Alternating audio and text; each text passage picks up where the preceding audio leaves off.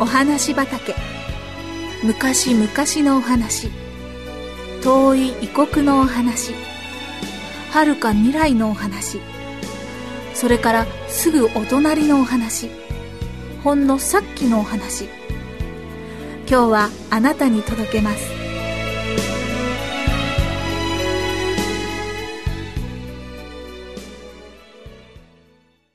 アンナの灯台。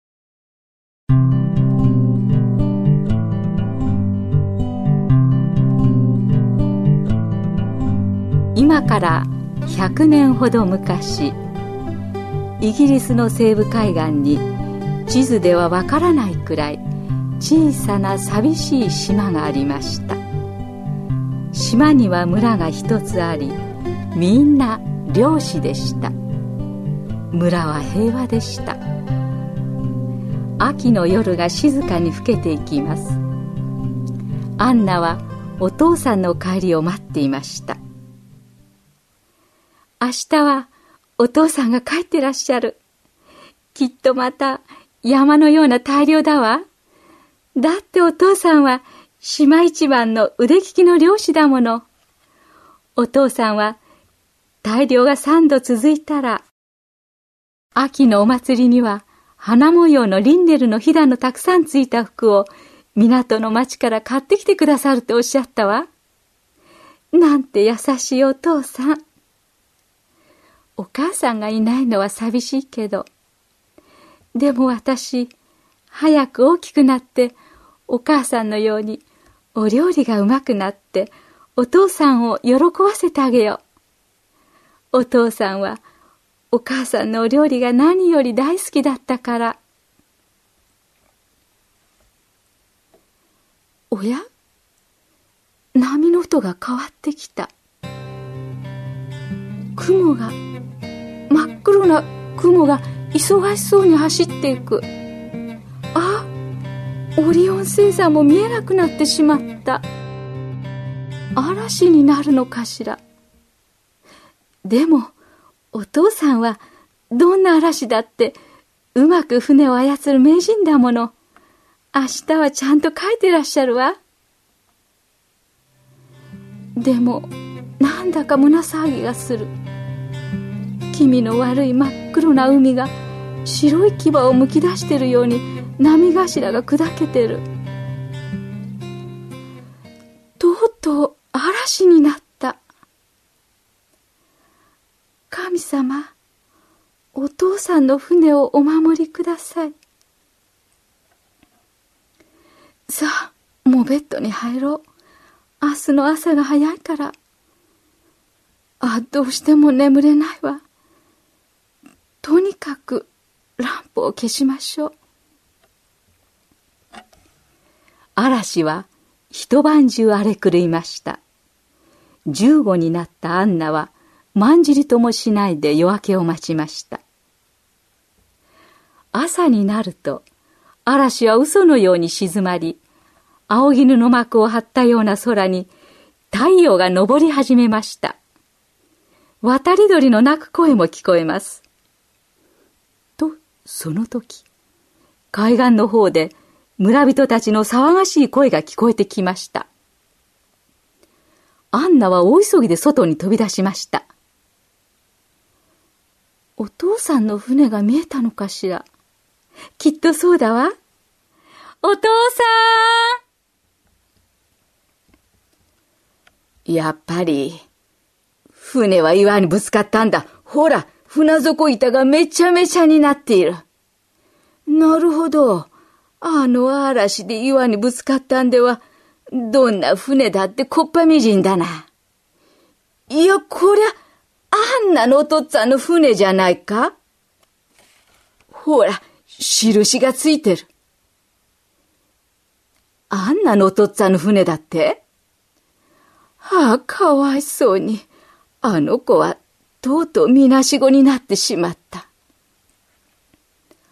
あ、アンナが走ってくる。おじさんおばさんおはようアンナ、かわいそうに。どうしたのおばさん。あんな。気を落としちゃいけないよ。いいかい？お前のお父さんの船が岩にぶつかったんだよ。これをごらん。お父さんの船の印だ。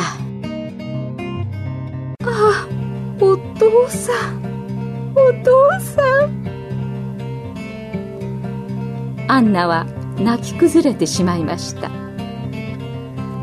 アンナ、しっかり押し。私たちがついてるから、心配するんじゃないよ。そうともそうとも、みんな助け合っていくんだからな。お父さんは、とても腕利きの船乗りなのに、どうして岩にぶつかったんでしょう？何しろ、星一つ見えねえ暗闇だったからな。この辺に灯台が一つありゃ、こんなことにはならなかったんだが。かわいそうなお父さん。その後間もなく、アンナのお父さんがいつもかぶっていた青い帽子が浜に打ち上げられました。それからアンナは夜になると窓近くにランプを置いて糸紡ぎをしながら夜を明かしました朝になると紡いだ糸を打ってランプの油やわずかな食べ物を買ってきて眠りました来るよも来るよもアンナの家の窓には明かりが灯っていました何年か経ちましたアンナは美しい娘になりました。アンナ、踊りに行かない？もうすぐお祭りだから、踊りの稽古をしとかなくちゃね。今夜、みんなで踊りに行こうよ。ねえ、アンナ。せっかくだけど、私、踊りに行かれないの。糸紡ぎも頼まれているし、それに、窓のランプが消えないようについていなきゃならないんだもの。まあ、一晩ぐらい、ランプをつけなくたっていいじゃないの。ねえ、踊りに行こうよ。アンナが来なくちゃ、人数が揃わないんだもん。カドリルがうまく踊れないのよ。さあ、みんな待ってるわ。ごめんなさい。私、どうしてもランプを消したくないの。まあ、工場っぱりね。何さ、そんなランプがついてたって、何にもなりゃしないわよ。踊りに来ないなら、仲間外れにしてやるから。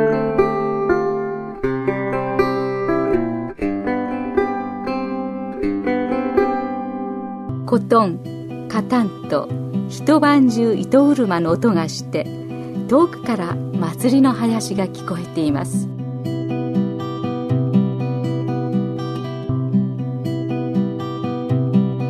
しかしその夜にわかに嵐が起こり沖を通っていた大きな商船はアンナのランプのおかげで暗礁に乗り上げないで済んだことは神様より他にはも知りませんでした。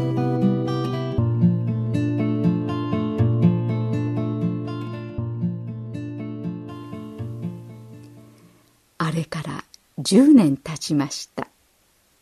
ある日の夕暮れアンナお前どうしてもお嫁さんに行かないのかい？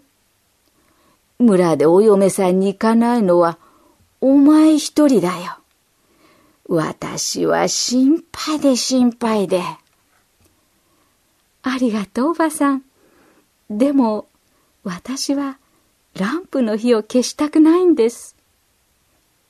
ランプの番をしてるより、お嫁さんに行った方がいいと思うね、私は。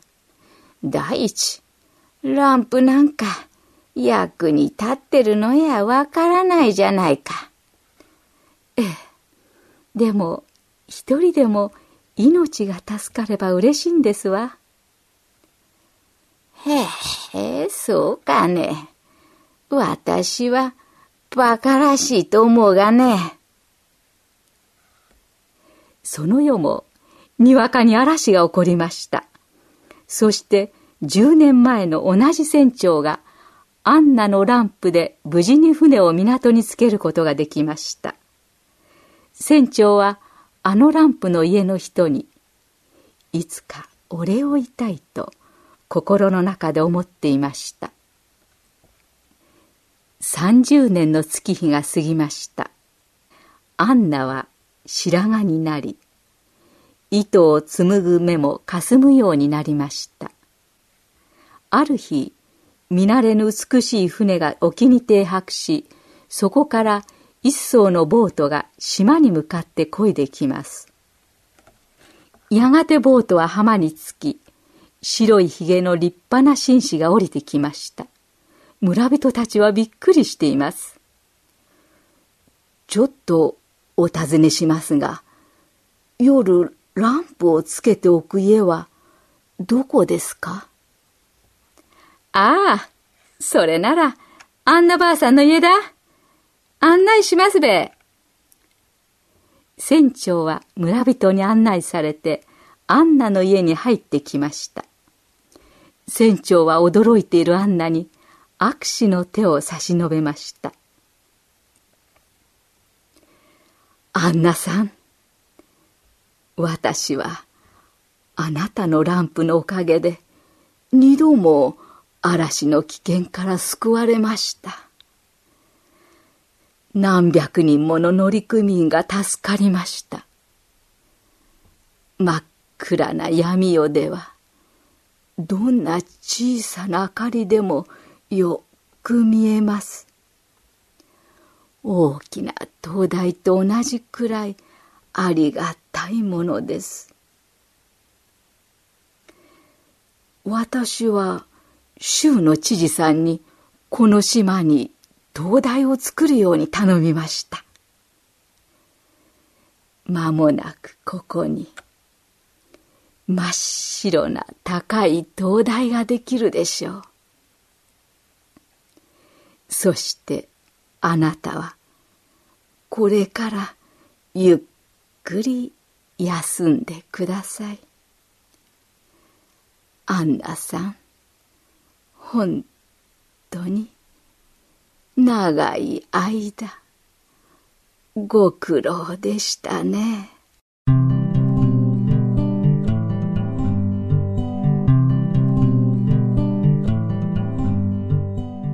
船長はアンナの手を固く握りました